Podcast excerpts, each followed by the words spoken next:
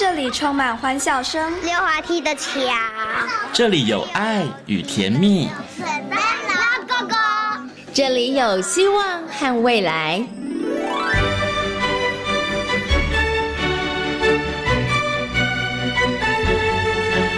遇见幸福幼儿园，遇见幸福幼儿园，遇见幸福幼儿园，遇见幸福幼儿园。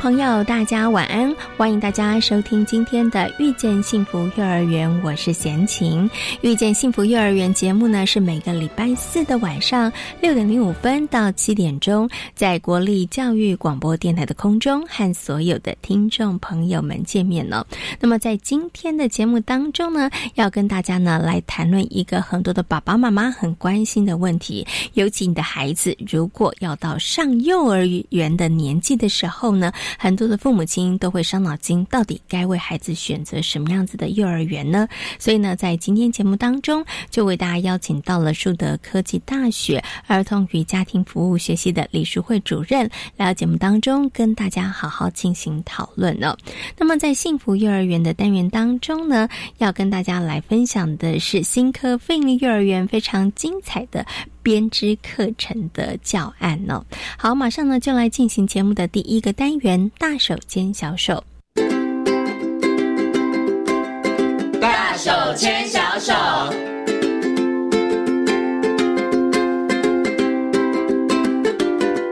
这里是教育广播电台，您现在所收听到的节目呢是遇见幸福幼儿园，我是贤琴。接下来呢，在我们节目当中呢，要进行的单元是大手牵小手，为大家邀请到的是树德科技大学儿童与家庭服务学系的李淑慧主任呢，来到节目当中呢，跟所有听众朋友好好来讨论一下，就是到底该帮孩子选择什么样的幼儿园。好，现在呢，其实我觉得现在这个世代的父母亲很幸福，因为这个幼儿园的选择种类真的非常多，对不对？好，但是呢，也因为多，所以很多的爸爸妈妈真的是他们会有一点这个眼花缭乱，然后不晓得到底该怎么选。今天呢，就请淑慧主任在空中呢帮很多的爸爸妈妈指点迷津一下来告诉大家到底该怎么选幼儿园。首先呢，先跟我们的淑慧主任问声好。Hello， 主任您好。哎，先请您好，还有各位听众大家好。哎，我先问淑慧主任一个问题好了，主任，现在这个世代父母会不会比起以前可能30年前、40年前的父母幸运一点点？因为他们现在当然选择很多，讯息很多，选择很多。对，然后其实教学的方法也非常的多样，对，然后那个类型也不同，像现在呢有公立幼儿园、非营利幼儿园，然后还有私幼、准公共化私幼，对，私幼还有准公共，对不对？光这4种，可能爸爸妈妈就是在伤脑筋了，哎，那到底应该选哪一种？所以我们今天呢来跟大家好好讨论这个问题哦。想先请问一下主任，那到底应该选什么呢？选公幼比较好吗？还是选私幼呢？还是选准公共呢？还是选非营利呢？其实我现在因为就像您刚刚讲的，就是幼儿园的形态有非常多种哈，当然公立、非营利、私立、准公共化，这当然都不太一样，但是事实上它其实应该都还是在这个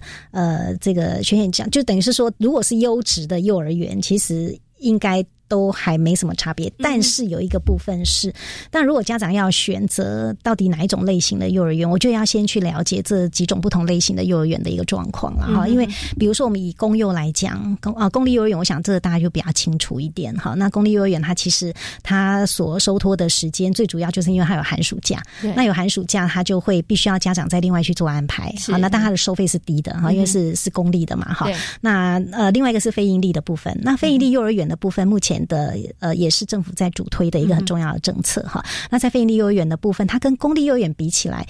有一点点不一样，是它没有那么长的寒暑假，因为它的寒暑假就只有现在是3天，之后这个110学年度之后就会改成5天，停托日是5天，好，就是说他一个学期他只休息5天，其他的时间他都有服务的。好，所以对家长来讲，时间也比较晚。对对对，他是从早上8点到下午5点。那对公立的幼儿园来讲，他大概就是早上的应该是7点半就有，但他事实上也是8点啊，到下午4点钟左右。对，好，那私立的时间当然就会更长一点，好，因为私立大概就可能他早上也许配合家长，有时候7点7点半就开园，一直到可能家长最后个家长来接送。当然这个部分都还是会有所谓课后延托的部分。好，那它的收费当然就是依照这个各个幼儿园它的这个定了一个标准哈，县市政府也有定一个标准。那另外一个是准公共化的部分，那这个部分其实是属于政府这边其实是有一些补助。所以它其实是以如果跟我们现在非营利收费每个月3500块的话，它是多1000块4500块。好，那当然它就是也有一些政府的补助的部分。好，所以其实如果我们以收费跟收托的时间来看的话是这个样子啊，但是在所谓的师资教保服务人员这个部分，不管是公立、非营利、私立、准公化，其实它对于教保人员的一个要求，都还是回归到幼儿教育及照顾法的这个部分哈，还有教保服务人员条例的这个要求的部分来运作的。对对。所以刚刚老师呢，就这个公幼啊、非营利啊，还有呢准公共以及私立幼儿园，跟大家稍微我们用很快速的时间跟大家讲了，就是他们可能在收费上面，他们在收托时间上面差别。不过刚刚老师提到的，可能我觉得就是一个非常客观的一个数字，好，可以让大家做选择跟参考。那我也知道的确有些爸爸妈妈先从这个部分上面去挑选，可是这应该也不是应该成为选幼儿园的唯一的标准吧，对不对？因为孩子要在那边时间其实蛮长的耶，对，所以爸爸妈妈到底还需要看什么样子的细节？除了看到那些比较客观的，就是他几点要接回家，他的钱是多少，收费是多少，除此之外，其实可能怎么样的教学的内容跟品质，应该是爸爸妈妈更需要去关注的部分吧。对。可是这个时候爸爸妈妈说，那我怎么知道，我要怎么看呢？我要怎么才知道说这个幼儿园它的教学是不是符合我的期待，或者是它是一个优质的教学的一个环境呢？是没错哈。我听过一个家长跟我讲说，他怎么选那幼儿园哈，他说那个小朋友就是他念了几个那个幼儿园的名字给小朋友听，好，他觉得哪一个是比较顺耳，他就选哪一个。我大就哈哈大笑，我就觉得哇，这种方式也有哈。但是我觉得就是有没有缘分，感觉对，感觉派就是对感觉哈。但事实上，我觉得选幼儿园这件事情应该是要回到更理性的方式来做思考。而且我应该觉得他应该也要是一种专业吧，当然要用专业的方式去选择。对。我们刚刚一开始讲说，现在的家长其实是比较幸运的，因为他们有非常多的讯息可以搜寻哈。那当然，我觉得如果我们从一个角度来看，在选择幼儿园。当然我觉得立案是最根本、最根本的哈。那当然有没有立案，对，基本条件嘛，有没有立案就代表说，你有没有通过政府这边的一个规定嘛？这个规定包含你的人事的部分、你的环境设备、你的消防安全各方面、空间各方面、课程的部分，同时都会去看嘛哈。那所以。当然除了立案之外，因为现在几乎比较少像以前这样子，就有很多黑数啊，就是我所以就是可能会有那个没有立案的状况。现在其实政府也做了很有效的管理，所以其实我们在全国教保资讯网哈，如果家长他搜寻对全国教保资讯网，他上面可以看得到这个园他到底有没有立案。好，那这个当然也是一个最根本的。可是如果回到在选择幼儿园的部分，我倒觉得有几个部分可能是需要稍微注意一下哈。一个部分当然。这个师资的部分，好，那以我们现在的幼儿园的师资的一个要求，好，当然基本就是要教师或者是教保员，好，那当然还有一个部分是助理教保员，好，那但是呢，其实大多数主要是以教师跟教保员为主，好，那教师跟教保员基本上都至少要专科以上的幼保相关科系毕业，同时他也有修过所谓的教保专业职能的课程，好，他才可以成为一个合格的教保员。好，那或者是教保员，那如果是幼教师的话，他当然是要有师培的这个师资培育，然后通过教师检定，好，等等这些。但是师资的部分我觉得是一个很重要，所以家长如果去选幼儿园，要先去看一下这个幼儿园本身他所列出来的这些老师的背景是不是合格的。是，那这种东西它其实是可以在幼儿园你去参观的时候其实是可以看到的，理论上他们大概都会把它贴出来，所以你可以注意看一下这些宣称的这个不同的老师，他的背景是好，他毕业的学校、他的学历、他的毕业的科系。好，那如果说你觉得为什么他念的这个系好像跟那个幼教没有什么关系的你也可以问一下园长，说为什么呢？啊，园长可能会跟你说原来这个是他可能是学士后再来念这个幼教学程啊或什么的哈，他至少他还能够跟你解释一下，所以可以先看一下幼儿园这边墙上所贴出来的老师他的背景状况是什么，这是第一个是师资的部分。那再来第二个部分，我觉得在你可以观察一下下，除了符合资格之外，家长也要观察一下这个老师在这个教室里头怎么对待孩子，他跟孩子说话的方式，是他怎么样他的教室里头呈现出来的环境，他帮孩子预备的这些学习的素材，好，那还有整个的学习环境的一个规划状况是怎么样，甚至你也可以看一下两个老师、三个老师之间他互动的一个状况。好，所以从师资的部分，大概就是除了要符合基本的规定之外，到现场去观察一下这个远的老师他们的互动，他们的脸部的表情，他们跟孩子说话的样子，他们的这种这个肢体语言，好，能不能跟孩子有一些比较会有一些肢体上的互动的，好，还是他其实都是很颐指气使的这种方式，这其实都可以观察的。好，再来第二个，可以从环境的部分来看。那这个环境的部分，当然除了我们看到园内有很多的设施设备之外，那外面的可能比较容易看到就是有游戏场的空间啊，那游戏场的空间家长也可以看一下，就是说这个游戏场到底孩子他们使用的状况怎么样，好，还是其实平常上课的时间很少孩子在外面玩的，那就代表他如果有那个设备他其实也很少使用的，是那就代表说他是不是很多的课程其实是在教室里头，用一种比较静态的或者是熟练式教学的方式在进行，好，那这个都可以观察嘛。好，那进到教室里头来，其实可以看一下教室里头的环境，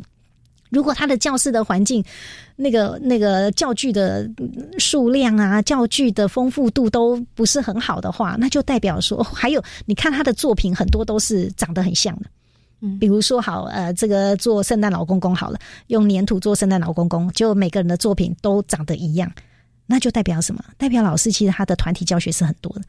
他就是一个步骤一个步骤带，所以最后孩子产出的作品是一样的。他是团体教学，对，他是以团体教学为主的，他就比较没有针对孩子的个别化。对对对，但如果他的教室的作品，你会看到他教室有很多的学习区，好，有很多的这种可以工作的一些的教具材料，然后孩子的作品是非常的丰富的，很有创意的，很有想法的，那你就会知道说，这个教室他其实鼓励孩子可以有很多的这种操作的，很多的这种探索的。好，那所以教室的环境也是可以观察的。好，那如果说他很多都是排就是所有柜子都是靠边站的，教室中间通都是课桌椅的，那你大概可以知道他们大概就是比较是可能办传统读写算的方式，也许是比较多的。好，所以可能环境的部分也是可以观察得到的。好，那另外就是说，我觉得也可以去看一下孩子之间互动的一个状况。好，所以其实在家长在选择幼儿园的时候，我觉得不是只有静态的，或者是看照片，觉得这个很像很有那个环境看起来盖得非常的漂亮，很豪华，也不要只有听园长说。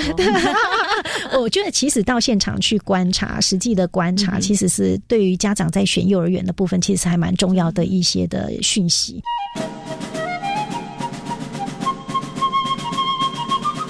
如果出来的作品都漂亮，但是都长得一个样，那你就要想老师怎么样可以让孩子一个样的作品出来，就是来步骤一，粘好了没有？好，接下来粘什么？对，那这个其实就比较没有办法针对每一个孩子的个别差异来去做一些教学，而且他那种有可能很多都是半成品去做组合的，然后是比较可惜。那另外还有一个部分，我觉得也可以去跟园长这边谈一谈，因为其实还是要跟园长谈。当然，我觉得其实园长毕竟代表还是一个园的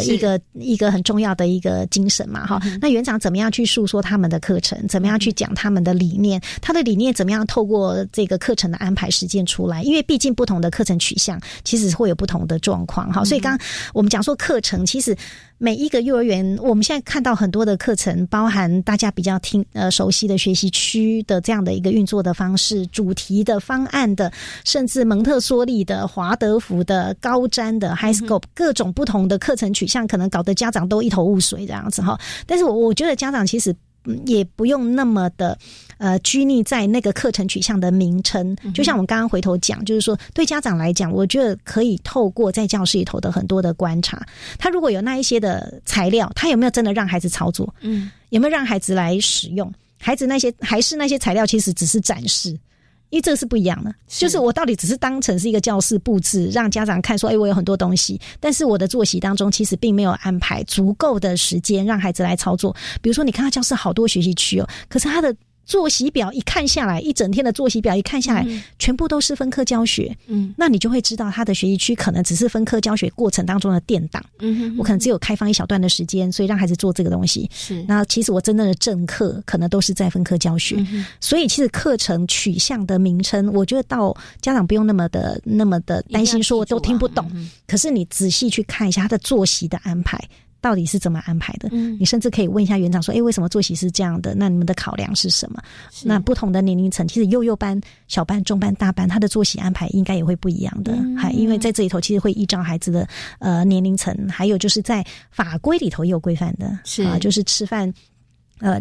早餐就点心跟午餐的时间，午餐跟休息的时间，休息时间多长，这在法规里头都有规范的，所以家长也可以观察一下他的一日作息的安排是怎么安排的。是 OK， 所以你看连学校的课表都可以看出一些眉目来齁。对，我觉得呢，其实家长除了有很好的观察力之外，家长也要有很好的提问能力。没错，对，好，你其实就可以从这个提问的过程当中，从园长的回答当中，其实你可以对于这个园，它包含它的教育的理念，它的上课的方式，其实你可以有更多的了解啊。对，不过刚刚主任提到说，我们可以在园里头要观察这么多东西，我就想说，那应该我可能半个小时时间是不够的，所以通常一个家长他是不是应该要在园里头，可能他要待上稍微长一点的时间，如果那种10分钟，我有看过园长带家长参观，就这样走一圈，其实家长可能真的想看他也没有办法看到太细齁，所以是不是要稍微真的长一点，可能半个小时、1个小时的时间，真的看看老师怎么上课，你才能够看出一些什么呢？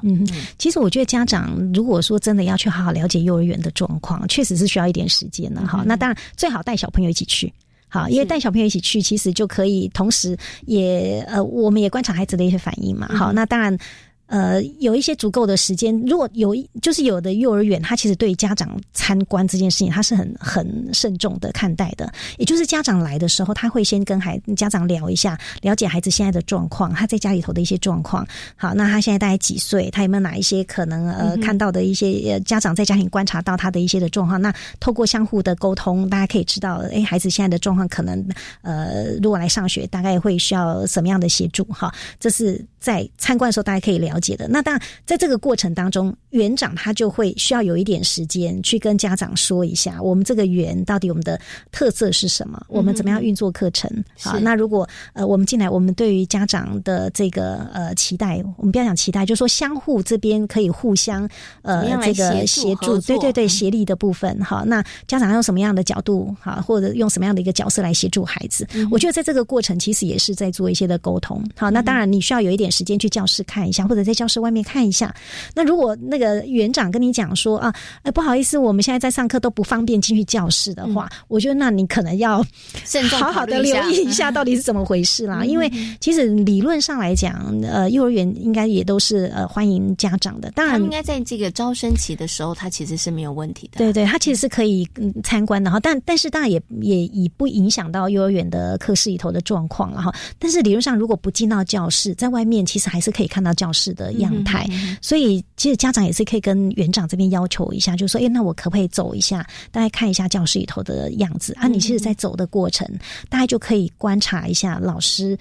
的互动，老师跟孩子的互动，老师彼此之间的互动。好，就像我刚刚讲，老师的肢体语言、老师的表情等等，就可以看得到。所以这确实需要一点时间了。以我们自己在带参观啊，包含我还要我们会跟家长说，我们的幼儿园，比如说我们是非营利幼儿园，那什么是非营利幼儿园？它跟公立有什么不一样？它跟私立有什么不一样？好，那我们会把这些核心价值就会告诉家长。所以通常带一个家长，大概都要50分钟、1个小时都有可能的。所以有的园他会用这种预约式的方式来带这种参观，那让家长有比较长的时间，也可以比较了解幼儿园。那我觉得这个对未来孩子进到幼儿园来，家长这边的一个观念，还有跟学校这边的相互的协力的关系，也会是比较好的。他的确，因为真的也会有一些家长，他觉得说比如说刚刚这个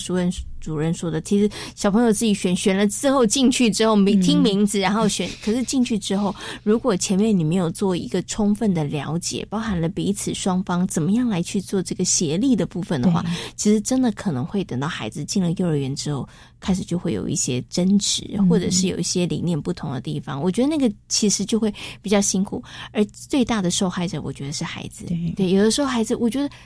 我好不容易适应这里了，可是因为妈妈跟这个老师啊园长理念不合，然后我们又转到别的地方哈。对孩子来讲，我觉得可能就会比较辛苦一点点。那与其在后面辛苦，那不如在前面的时候真的花多一点点的时间，然后我们去充分做一个了解，其实这个是比较好的。尤其我觉得幼儿园对孩子来讲为什么很重要，它是孩子人生第一个学校、对，所以真的爸爸妈妈，如果你有想到这一件事情的时候，你就会知道说帮孩子好好选择第一个学校有多么的重要，因为对他来讲很多的学习的经验，他对于学校的印象就从幼儿园开始建立了。对，如果他是一个对于幼儿园一个好的印象，一个好的学习的经验的时候，对他日后的学习其实也会有非常非常大的这个帮助哈。对，好，所以我想，对不起，我想也要提醒家长一个观念，就是说，有的家长他们其实对幼儿园的那个期待会是希望说，幼儿园可以教很多小学，把幼儿园当成是小学先修的这样的一个阶段，然后或者他会期待幼儿园的阶段可以教很多他认为的这种比较学科式的东西，于是他就会去要求幼儿园要怎么做怎么做。那其实如果透过参观的过程，幼儿园这边也会有机会去听到家长到底对于孩子学龄前孩子的学习的期待是什么。如果这个家长的期待是比较是这种比较学科式的这种读写算的期待，其实幼儿园如果是一个优质的幼儿园，他也会有机会去告诉家长，在学前的这个阶段到底孩子需要什么，那我们用什么样的方式提供给他。那我们其实也某种程度在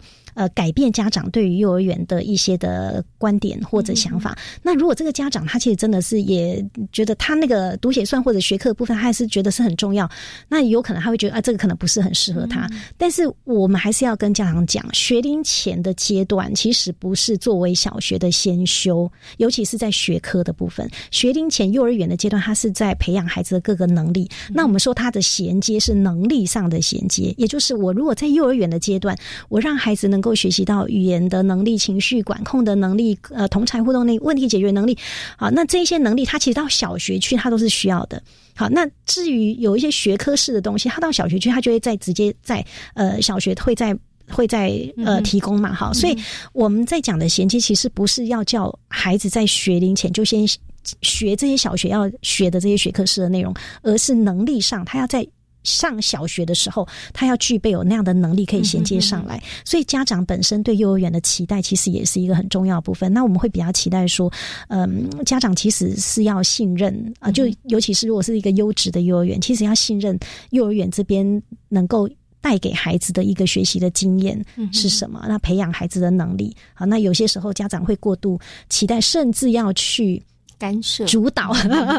学校老师提供给孩子的这些课程的内容的时候，就会比较有紧张的关系就会出现了。OK， 所以我觉得从刚刚主任跟大家分享里头，我觉得很重要，也是再三的提醒家长，当你要为孩子选择幼儿园的时候，我们刚刚讲帮孩子选择第一个学校很重要，但你什么是好的呢？其实也许大家应该更清楚孩子在学龄前的阶段孩子需要些什么。他需要的不是学科上面的能力的培养，而是他生活的能力的培养，这个部分上其实是很重要的。这才是孩子能够带着走的一辈子的能力，也能够如果他在幼儿园的时候这些能力能够奠下好的基础的时候，他其实接下来的进入到小学之后的学习阶段，他才能够顺利的这个衔接，而不是我们让他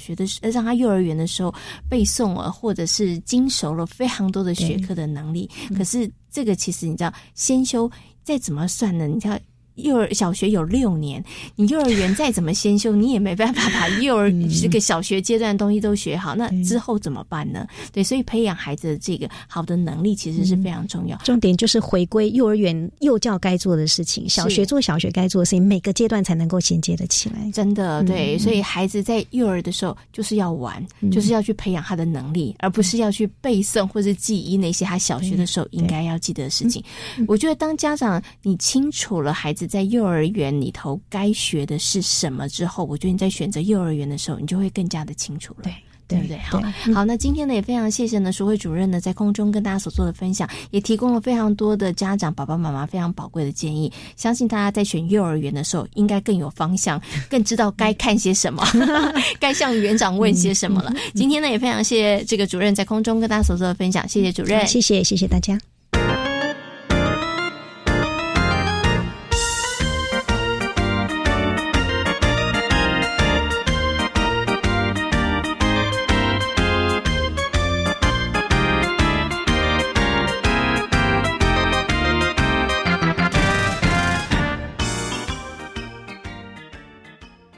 大家好，我是严家贤医师。COVID-19 感染者若症状轻微，为了将医疗资源留给重症患者，请留在家中一人一室，戴口罩、勤洗手，勿与他人接触。若出现喘、呼吸困难、胸闷或嘴唇发青等症状，请联系119卫生局或1922一指室就医，也请电话联系您的密切接触者，自我隔离并健康监测。有政府，请安心。以上广告由行政院与疾管署提供。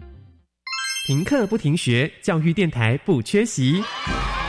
教育电台 Channel Plus 精选延伸学习课程，内容涵盖国文、英文、数学、艺术文化、本土语言等等，适合国小到大学学生收听，协助孩子培养素养能力，让爸妈更安心。欢迎到教育电台官网点选线上不停学专区，或上网搜寻教育电台 Channel Plus 网站，让我们一起防疫不停学。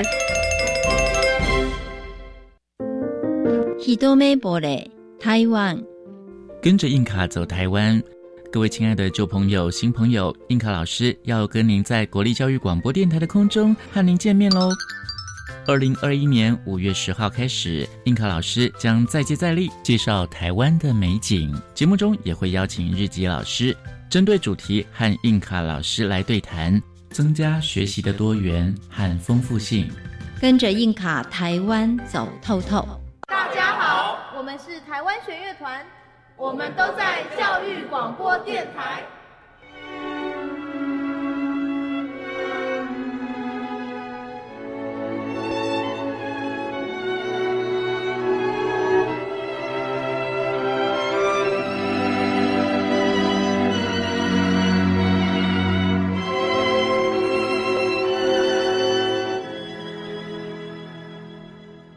这里是教育广播电台，您现在所收听到的节目呢是遇见幸福幼儿园，我是贤琴。接下来呢，在节目当中要进行的单元是幸福幼儿园。位于新竹新科国中内的新科非营利幼儿园是台湾第一所成立的非营利幼儿园。那在园内呢，有不同的学习区来提供孩子们探索跟成长哦。那美劳区呢是很多幼儿园当中都会设置的学习区，但是在新科非营利幼儿园的美劳区当中呢，小朋友喜欢的编织区哦，加上老师的创意还有引导呢，其实让孩子们的学习能力可以深化哦。所以呢，接下来呢，我们就邀请呢新科非营利幼儿园的刘以君老师来跟大家分享他们非常精彩的编织课程活动。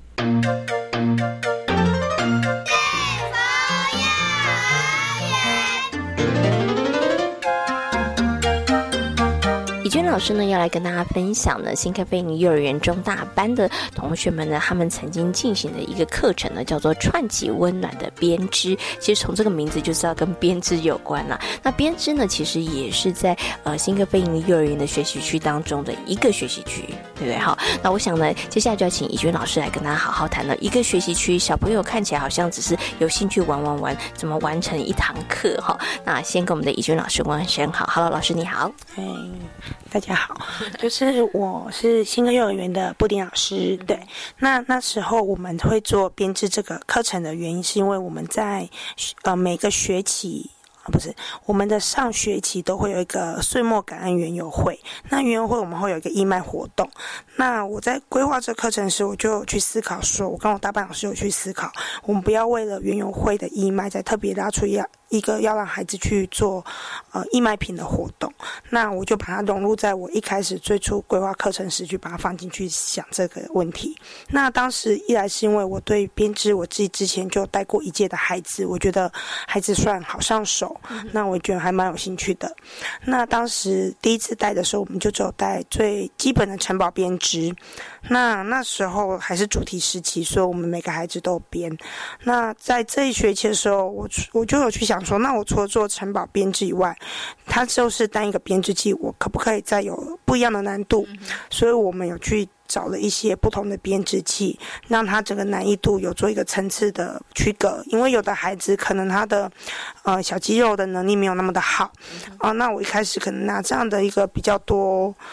比较多的城堡编制给他，他可能会觉得相对有困难，那我们就从比较简易的先上手，让孩子比较有信心可以完成一样作品。那他之后要去做更大型一点作品，他就会觉得我比较愿意去完成它这样子。那这是一开始我们在设计的课程的缘起。那从一开始其实这老师前面有预备了，除了编织器以外，老师自己也要知道怎么编。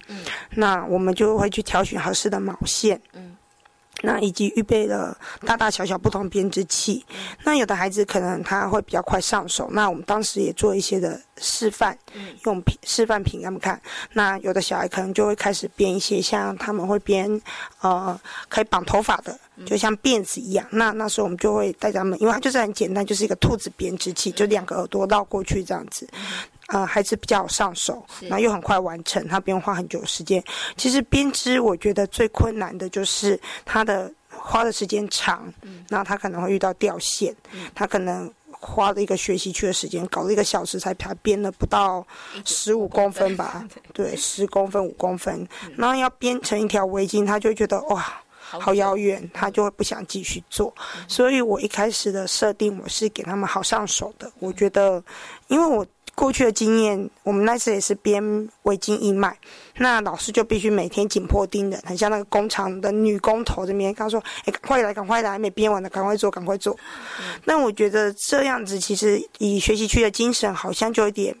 没有那么符合。我希望孩子更多自发，或者他在当中可以有更多的成就，或他在当中可以更多的意愿去完成它。所以我把它难度做的调整，是为什么我会做这件事。那的确难度做的调整之后，他好上手之后，小孩的意愿提升了，孩子就果然是比较愿意来编织这样子。所以开始他们是从那种很细的去编，然后很快就可能1个学期他可以完成1条到2条，他就会马上看到自己的成果，他也就愿意继续去做这件事情这样子。那当有了第一次成功的经验后，他们就会觉得可以愿意去挑战更难一点点的东西。是，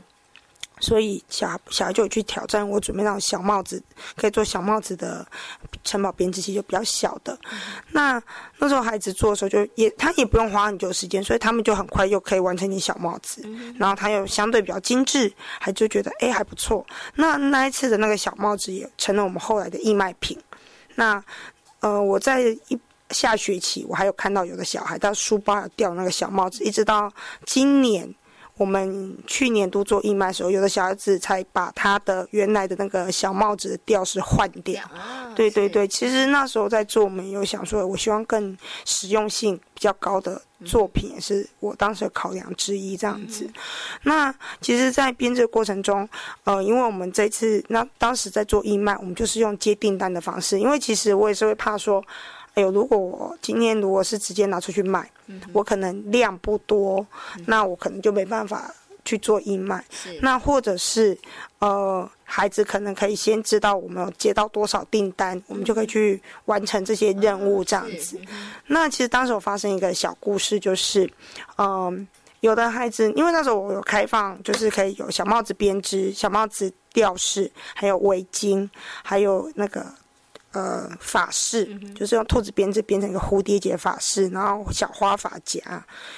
跟小帽子吊饰，还有那个围巾，这4种东西。那当时有一个家长就跟我说：“老师，我要订购2条围巾。”可是他的孩子是一个小肢体动作比较没那么灵巧的一个孩子，对，所以当他跟我说他要2条围巾的时候，我实在真的是。那个冷汗直流，我想说天哪，他编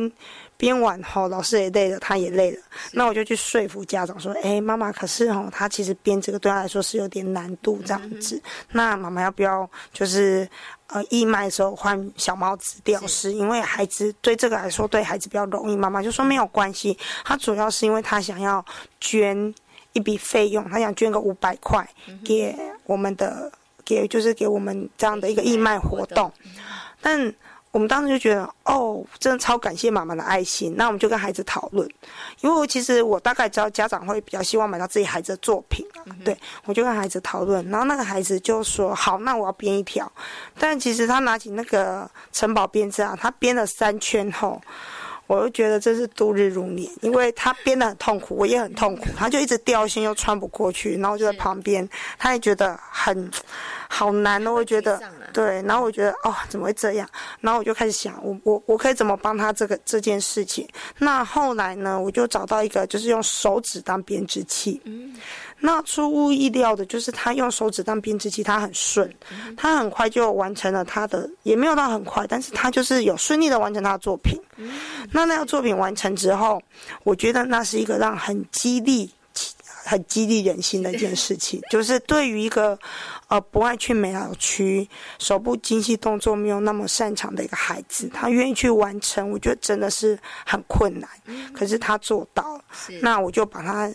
写下来跟一些家长分享，跟我们班家长分享，我觉得孩子愿意去做，我觉得这是他其实过程中他也是会掉啊，他会经历失败，可是他愿意去挑战自己，我觉得这是很难得的，对这个年纪的孩子来说，那这是我在这课程我觉得是一个非常大的收获。那当义卖完之后，其实孩子们就会开始觉得原来我们做的作品有人会买耶，他们就开始就做了很多花样，包含他们会自己去配色，然后包含他们会去发现，原来还有别的编织器，他们去编了袋子，编了帽子，然后把它变成玩偶。对，就各式各样的作品就开始出现了。那其实这些都不是在我当初设计时前头有预想到的，我可能大概觉得，大概到围巾就是一个顶天了吧。对，可是其实孩子的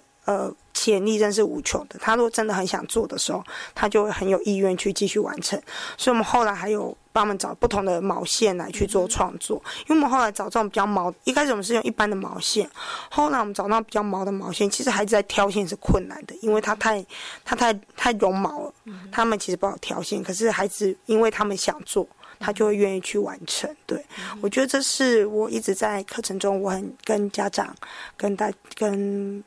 同学啊、同事啊、朋友们在分享，就是我觉得我们在编课程的时候，我会去思考他们的学习动机，我如何去让他觉得好玩。因为我觉得如果他觉得不好玩，或者我自己都觉得不好玩，我觉得这样的课程很难去吸引孩子愿意去做这件事情。对。Okay， 好，所以刚刚其实已经老师跟大家做了很棒的这个分享，就是从为什么开始会有一个这样子的一个课程设计，然后老师在课程设计之前，老师其实也做了很多功课，因为老师要自己会先编嘛，然后老师要去搜寻很多不同的编织器，然后要知道哪一个比较难，哪一个比较简单，因为这个是重要的，因为怎么样给不同的孩子适当的编织器，其实这个也是老师的小心机，因为给错的时候，小孩子很容易就挫折，那有的时候对孩子来讲太简单，他也没有那个成就感，对，他觉得对他来讲没有挑战性，所以老师在这个部分前面其实做了很多的功课，然后在中间的过程里头，其实呢老师也一直在观察，然后老师也一直在引导，就像刚刚这个怡君老师说的，其实从头到中间到结束，其实一直在观察孩子的动机够不够强，孩子有没有兴趣，孩子想不想做这件事是很重要的，所以在这个过程里头也不断的一个做调整哦。不过刚刚怡君老师讲那个小朋友是很感人的故事哈，因为我刚好看到资料，老师都看到他变成围巾完成的时候，老师都快哭了，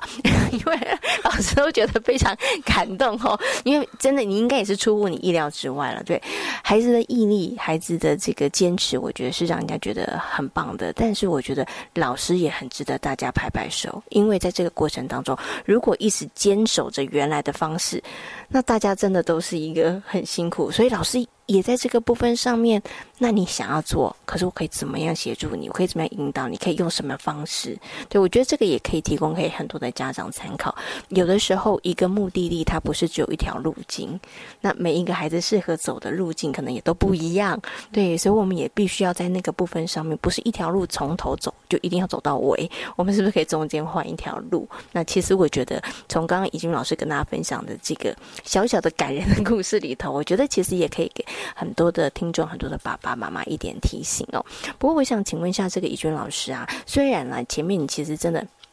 花了很多的心血，先认识，然后也看每个孩子的能力，然后怕小朋友没有兴趣，所以呢其实我们先从简单开始，可是会不会有小朋友真的就是真的我没那么喜欢，或者是我的真的动机，老师我已经用了这么多，但是他的动机真的就是没有办法被燃起，那怎么办？会就是一定会有这种小孩，就是我就是很不喜欢美劳区，我很不想做。对，那其实就是我们当然第一就是因为鼓励他嘛，然后看到他的问题点在哪，就像刚刚分享那个，其实那个孩子真的很不想编，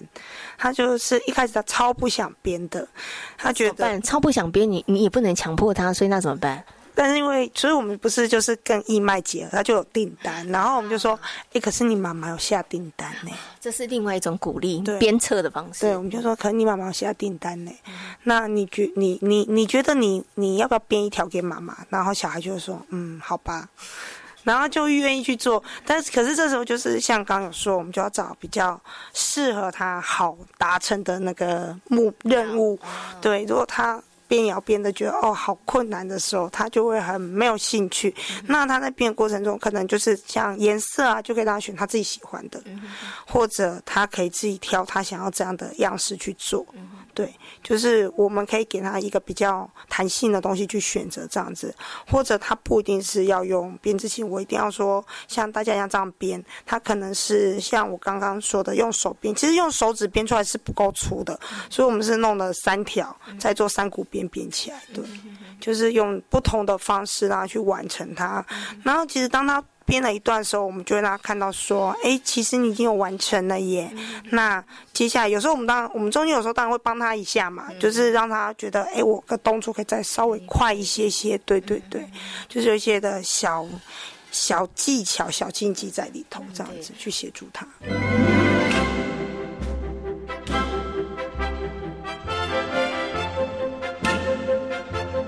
我觉得刚刚以娟老师讲哈，因为编织这件事，有时候它的困难就是，如果说想要编一个作品，有时候这个作品比较大的时候，它其实真的要花一点时间。可是有的时候，孩子在这个过程里头，因为他没有办法马上看到作品，他其实很容易放弃，因为他会觉得说，他到底要长什么样子，他到底要多久，他就会觉得这个部分上，他其实就比较难坚持。所以在这个部分上面，我想请问一下以娟老师，因为你刚刚前面讲嘛，我们先用那个小小的、容易达成的，其实激起他的兴趣，可他真的愿意，我有兴趣了，可是我要做那个比较大的时候，可是我还没看到啊，你知道2天我只有看到30公分，但是我可能要做300公分，那这个时候孩子前面有兴趣，但是他觉得怎么这么久，那这时候怎么办呢？像编织比较有趣的就是线这件事情，因为其实线的粗细会影响它速度的快慢，对，那时候就要把它调整线。如果我们还是用那种细的线啊，编到天荒地老，这就要找那种粗一点线，它就会比较快完成这样子。对对对，就是工欲善其事，必先利其器。这就是老师的小小心机。对，就是一来是线，二来就是刚刚有说到，我们可以就是可能他编了一段后，我跟他说，那我帮忙你编一小段，接下来换你，就是有一种轮替的方式。对对对，去协助他。是是是。也很有趣哦，老师那个小朋友可能会觉得老师有帮忙之后，他就觉得有如神助，对，他就觉得我离目标更靠近了，对不对？他们其实就像刚刚主持人说，因为他没有看到他的完成作品，他会觉得很久，或者他觉得越没有信心，或者他觉得有做就好了啦。对，那有一种方式，我会做完，就是他可能做一段，我们叫微微看，太短了。他说：“好吧，就跟我围不起来啊。”他就只好他就必须会被迫觉得，真的是需要去做一些的修正，这样子。对对对，我觉得让他微微看，这是一个好点子，因为他微微看之后，因为他有时候别人说可以了吧，我已经编那么久了，应该够长了吧？你自己微微看就知道，其实还差很远。他自己知道看到差很远的时候，他就会比较甘愿回来继续做。如果这时候不想做，就跟他说，可是你已经编那么久了耶，其实只差一点点。要一直在这个过程当中鼓励小朋友了哈，就是针对可能，而且其实每一个孩子他们可能面临的困难点跟遇到的状况其实又都不一样，对哈，所以老师就是要因着每个孩子不同，然后去做一些解决哈。我想最后呢，请以娟老师跟大家分享一下，就是带着孩子们做这个编织，其实有不少的幼儿园里头其实也都有这个编织区哈。可是呢，怎么样把这个编织区，然后其实又跟这个活动做结合，然后其实它真的可以让孩子在里面，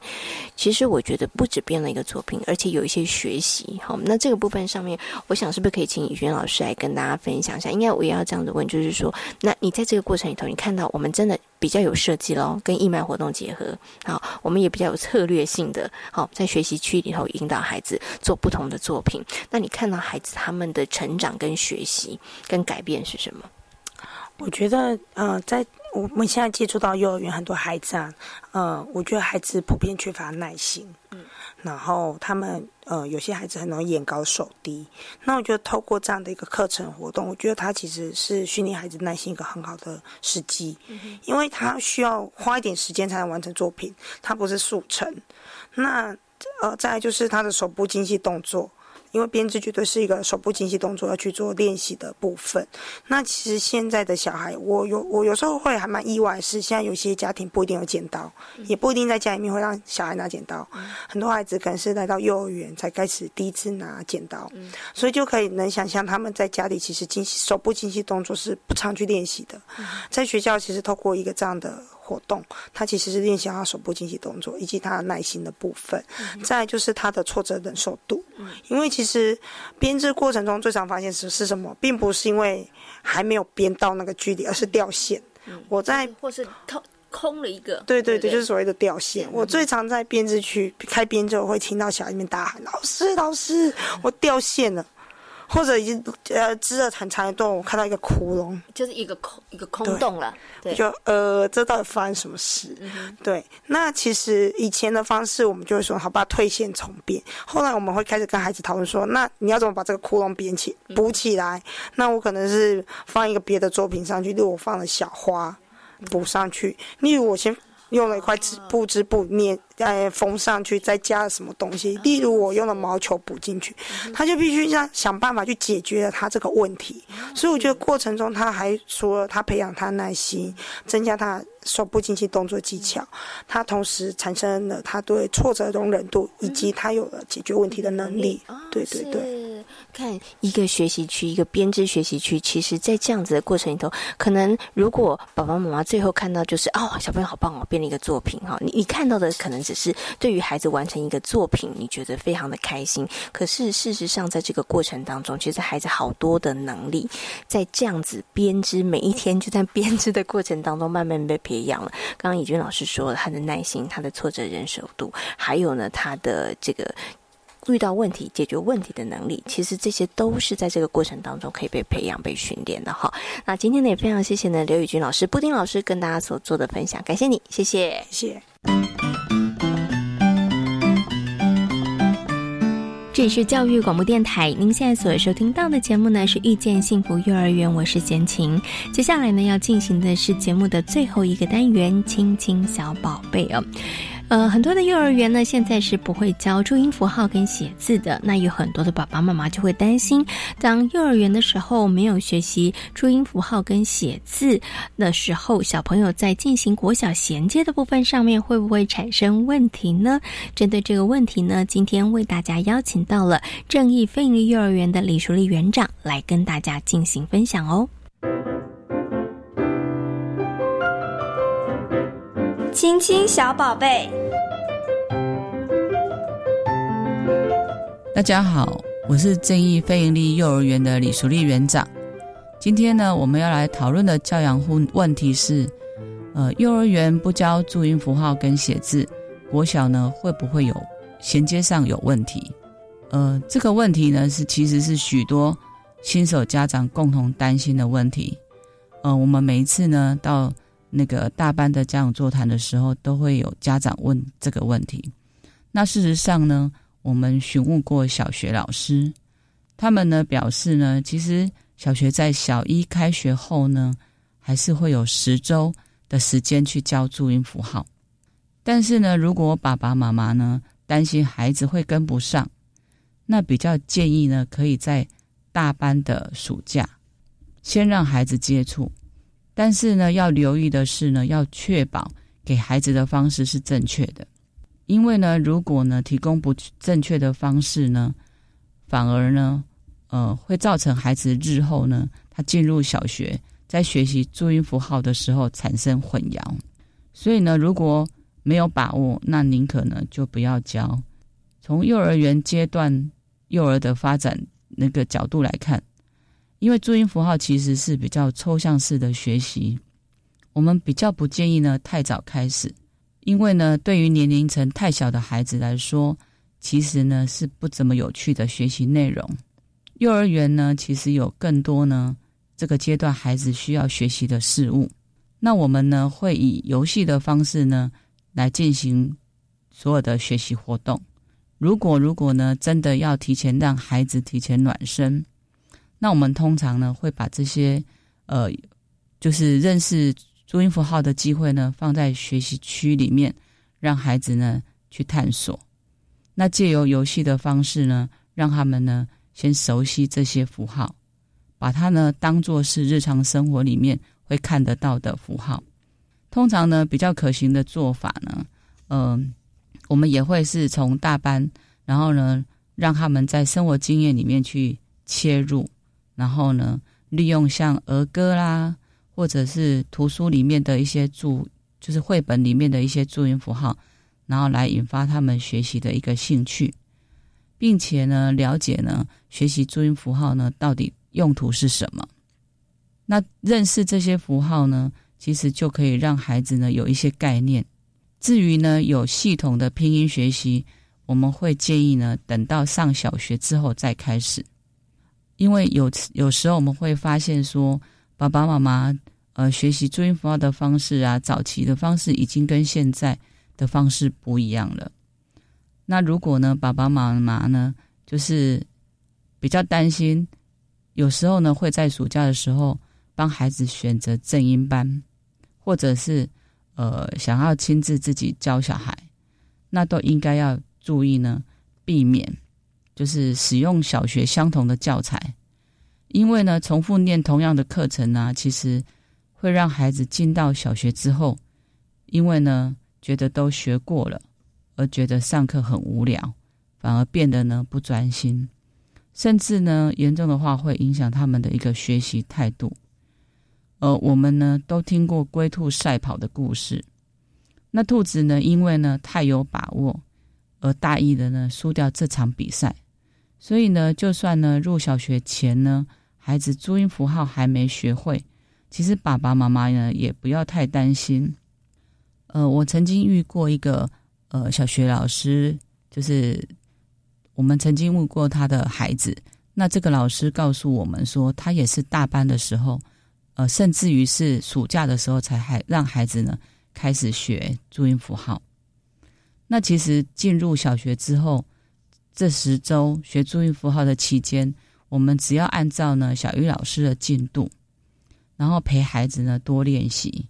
然后多鼓励他，其实就可以了。有时候呢爸爸妈妈呢也可以假装自己不会，请孩子教你，然后呢让孩子呢更添加他的成就感跟学习意愿。另外呢要提醒爸爸妈妈，就是坊间呢正一班的老师呢不一定受过专业训练，小朋友如果要提早学习，那他有可能呢就会学得不正确，到了小学呢要矫正过来其实会花更大的力气。其实呢注音符号的学习呢它只是一种协助孩子认字的一个方式，不够精熟呢其实也不会发生什么事情，那给孩子太多的压力呢反而会把他们的学习胃口打坏了，真的会得不偿失。而且他进到小学去这样的经验呢也会影响他后面一个学习的态度。以上是我的分享，谢谢。在今天遇见幸福幼儿园的节目当中，为大家邀请到了李淑慧主任，跟大家谈到了到底该如何来为孩子选择幼儿园哦。另外呢，也跟所有的听众朋友分享了新科非营利幼儿园一个非常精彩的课程活动，教案编织课程活动哦。也希望所有的听众朋友喜欢今天的节目内容，感谢大家今天的收听，也祝福大家有一个平安愉快的夜晚。我们下周同一时间空中再会，拜拜。